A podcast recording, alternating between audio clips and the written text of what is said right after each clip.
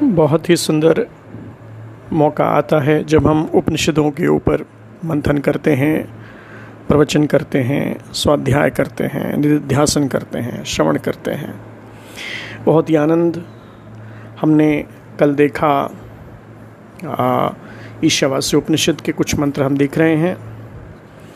कल हमने विशेष रूप से एक ऐसे मंत्र को देखा जिसमें मनुष्य मनुष्यत्व का अगर अभिमान बचा है तो कर्म की विधि करनी पड़ेगी। और किस प्रकार से कर्म से लिपायमान न होकर हमें सौ वर्ष तक जीने की प्रेरणा देने वाला ये दूसरा मंत्र, ईशावास्य का, ईशावास्य उपनिषद का बहुत ही प्रेरणादायी रहा। आज हम चौथा मंत्र देखने वाले हैं इसी श्रृंखला में, ईशावास्य उपनिषद का ये चौथा मंत्र। इसका उच्चारण देखेंगे कि जिस आत्मा का हनन करने से अज्ञानी लोग जन्म, मरण रूप संसार को प्राप्त होते हैं और उसके विपरीत ज्ञानी लोग मुक्त हो जाते हैं, वे आत्मघाती नहीं होते। ये आत्म तत्व कैसा होता है? तो आइए आज देखते हैं कि आत्मा का स्वरूप क्या है। अनीजदेकं मनसो जवीयो। अनीजदेकं मनसो जवीयो। अनेन देवा आप्नुवन् पूर्वमर्षत्। तद्धावतो नातत्येत् तिष्ठत्। तद्धावतो नान्नत्येत् तिष्ठत्। तस्मिन्नपो मातरिश्वा दधाति तस्मिन्नपो मातरिश्वा दधाति यह आत्म तत्व अपने स्वरूप से विचल विचलित न होने वाला एक तथा मन से भी तीव्र गति वाला है। इस इंद्रियाँ प्राप्त नहीं कर सकते। क्योंकि यह उन सबसे पहले आगे गया हुआ विद्यमान है। वह स्थिर होने पर भी अन्य सब गतिशीलों को अतिक्रमण कर जाता है। उसके रहते हुए ही, अर्थात उसकी सत्ता में ही, वायु समस्त प्राणियों के प्रवृत्ति रूप कर्मों का विभाग होता चलता है। बहुत ही सुंदर ये मंत्र। आइए इसका भाष्य देखते हैं। शंकर भाष्य बोलता है कि जो चलने वाला ना हो, उसे अनेजत कहते हैं। क्योंकि एज्र कंपने, इस धातु सूत्र से एज धातु का अर्थ कंपन है। इस प्रकार यह आत्म तत्व कंपन, चलन अर्थात अपनी अवस्था से च्युत होने से रहित है, यानी सदा एक रूप है। वो एक ही सब प्राणियों में वर्तमान है, तथा संकल्पादि रूप मन से भी जवीय अधिक वेगवान है। तो पूर्व पक्षी कहते हैं, ये विरुद्ध बात कैसे कही जाती है कि आत्म तत्व ध्रुव एवं निश्चल है और मन से भी अधिक वेगवान है? तो सिद्धांति इसका उत्तर देते हैं। ये कोई दोष नहीं है, क्योंकि निरूपाधिक और सोपाधिक रूप से वह विरुद्ध कथन भी बन सकता है। उस अवस्था में अपने निरूपाधिक रूप से तो अविचल और एक ऐसा कहा जाता है। तथा अंतकरण की मन रूप संकल्प विकल्प आधिकात्म का उपाधि का अनुवर्तन करने के कारण मन से भी अधिक वेगवान कहा गया है। इस श्लोक में देहस्थ मन का ब्रह्मलोक आदि दूर देशों में संकल्प रूप से एक क्षण में ही गमन हो जाता है। अतः मन का अत्यंत वेगत्व तो लोक में प्रसिद्ध ही है। किंतु उस मन के ब्रह्मलोकादि में बड़ी शीघ्रता से पहुँचने पर वहाँ आत्म चैतन्य का अवभास पहले ही से पहुँचा हुआ सा अनुभव किया जाता है। इसी से मन, इसीलिए वह मन से भी अधिक वेगवान है, ऐसा श्रुति कहती है। इसका प्रकरण चल रहा है, ऐसे ही आत्म तत्व का देवगण भी प्राप्त, अर्थात उपलब्ध नहीं कर सके। विषयों का द्योतन प्रकाश करने के कारण चक्षु आदि इंद्रियाँ ही देव हैं। उन इंद्रियाओं से तो मन ही वेगवान है। अतः आत्मा और इंद्रियाओं के बीच में मनोव्यापार का व्यवधान रहने के कारण आत्मा का तो आभास मात्र भी इंद्रियाओं का विषय नहीं होता। क्योंकि आकाश के समान व्यापक होने के कारण यह वेगवान मन से भी पहले ही गया हुआ है। वह सर्वव्यापी आत्मतत्व अपने निरुपाधिक स्वरूप से संपूर्ण संसार धर्मों से रहित तथा अविक्रिय होकर ही उपाधिकृत संपूर्ण सांसारिक विकारों का अनुभव करता है। तथा अविवेकी की मूड पुरुषों को प्रत्येक शरीर में अनेक सब प्रतीत होता है। इसी से श्रुति ने ऐसा कहा है। वो दौड़ते हुए अर्थात तेज़ी से चलते हुए आत्मा से भिन्न अन्य मन, वाणी और इंद्रिय आदि का अतिक्रमण कर जाता है, मानो उन्हें पार करके चला जाता है। इव का भावार्थ श्रुति तिष्ठत ठहरने वाला इस पद से स्वयं ही दिखला रही है। अर्थात स्वयं अविकारी रहकर ही दूसरों को पार कर जाता है। ये आत्मस्वरूप ऐसा है।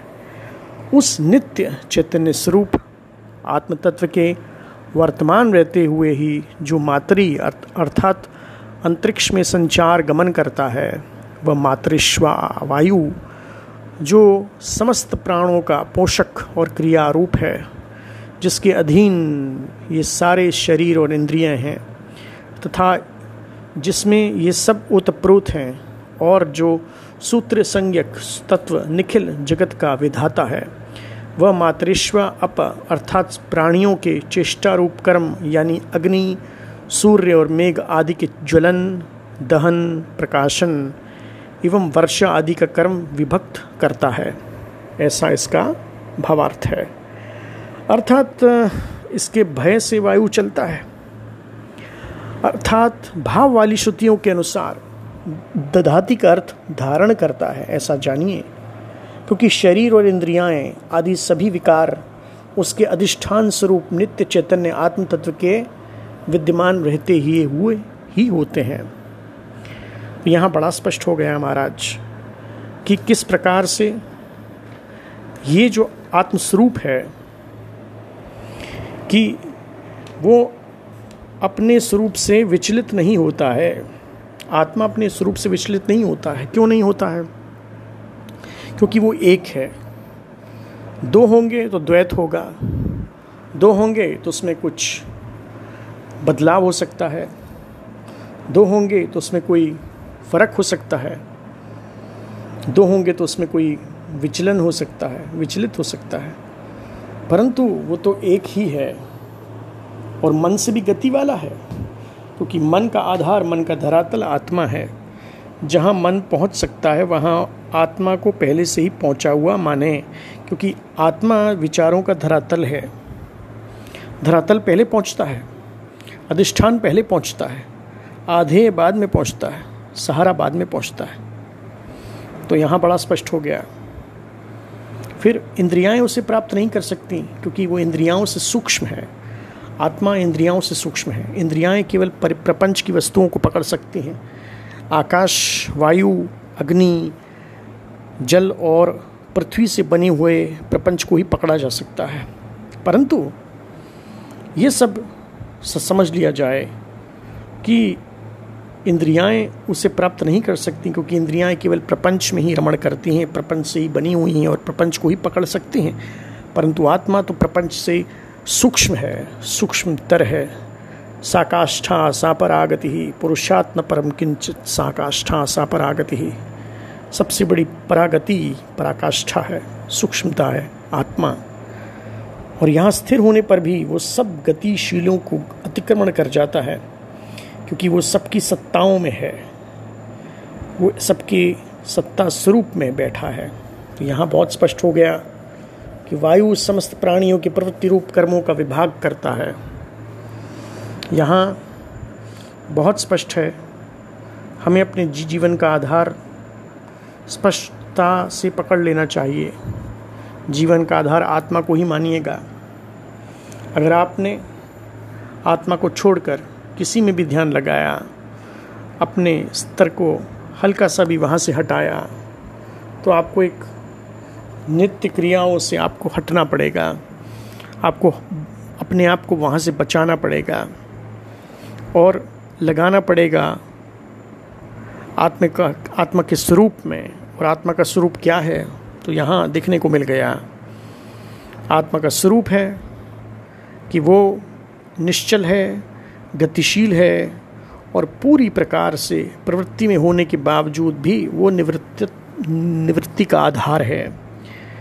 सहज शांति का अनुभव होता है जब हम ये सब सुनते हैं और आत्मा का परिचय, यानी हमारा स्वयं का असली परिचय, यहाँ बड़ा स्पष्ट हो जाए कि हमें अपने जीवन में इसको आधार के रूप में लाएँ और अपने आधार को पकड़े रहें, इस अधिष्ठान को छोड़े नहीं। सच्चा अधिष्ठान मिल गया तो जीवन में बहुत बड़ी क्रांति आ सकती है। और इस क्रांति का आधार आत्मा स्वयं है। आत्मस्थ हो जाएँ इन श्लोकों को, इन मंत्रों को सुनने के बाद। आत्मस्थ होने के बाद हमें अपने जीवन का सच्चा उद्धार, आत्मनिष्ठा की तरफ़ हम बढ़ें, सच्ची प्रार्थना करें। आइए इस पर खूब अच्छा हो सके तो मंथन करें। ईशावास्य उपनिषद का ये चौथा मंत्र। बहुत ही प्रेरणादायी एक प्रेरणा स्रोत है। और आत्मबल बढ़ाने के लिए ये एक ऐसा मंत्र हमारे सामने प्रस्तुत है, जिसको प्राप्त करते ही आपको आपके अंदर एक जागृति पैदा हो कि आप आत्मस्वरूप हैं और आप भय नहीं, भयभीत नहीं हो सकते। सभी विकार आपके आप देख सकते हैं, आप अपने विकारों को देख सकते हैं कि आप सभी विकारों का अधिष्ठान स्वरूप हैं और वो नित्य चैतन्य आत्मस्वरूप, वो आप स्वयं हैं। तो बहुत ही आनंद कि आप अपने विचारों को, विकारों को, बदलाव को, परिस्थिति को, व्यक्ति को सबको देख सकते हैं, दृष्ट कर सकते हैं, आप साक्षी हैं और वो आत्मा आप स्वयं हैं। तो आइए इन मंत्रों पर जितना हो सके हम मंथन करें, निध्यासन करें और जीवन में आचरणबद्ध करके जीवन को सर्वोष्ट, सर्वोत्कृष्ट गति तक ला पाएँ, हम वहाँ तक पहुँचा पाएँ, जिसको हम आत्मनिष्ठा कहते हैं। ओम नमो नारायणाय।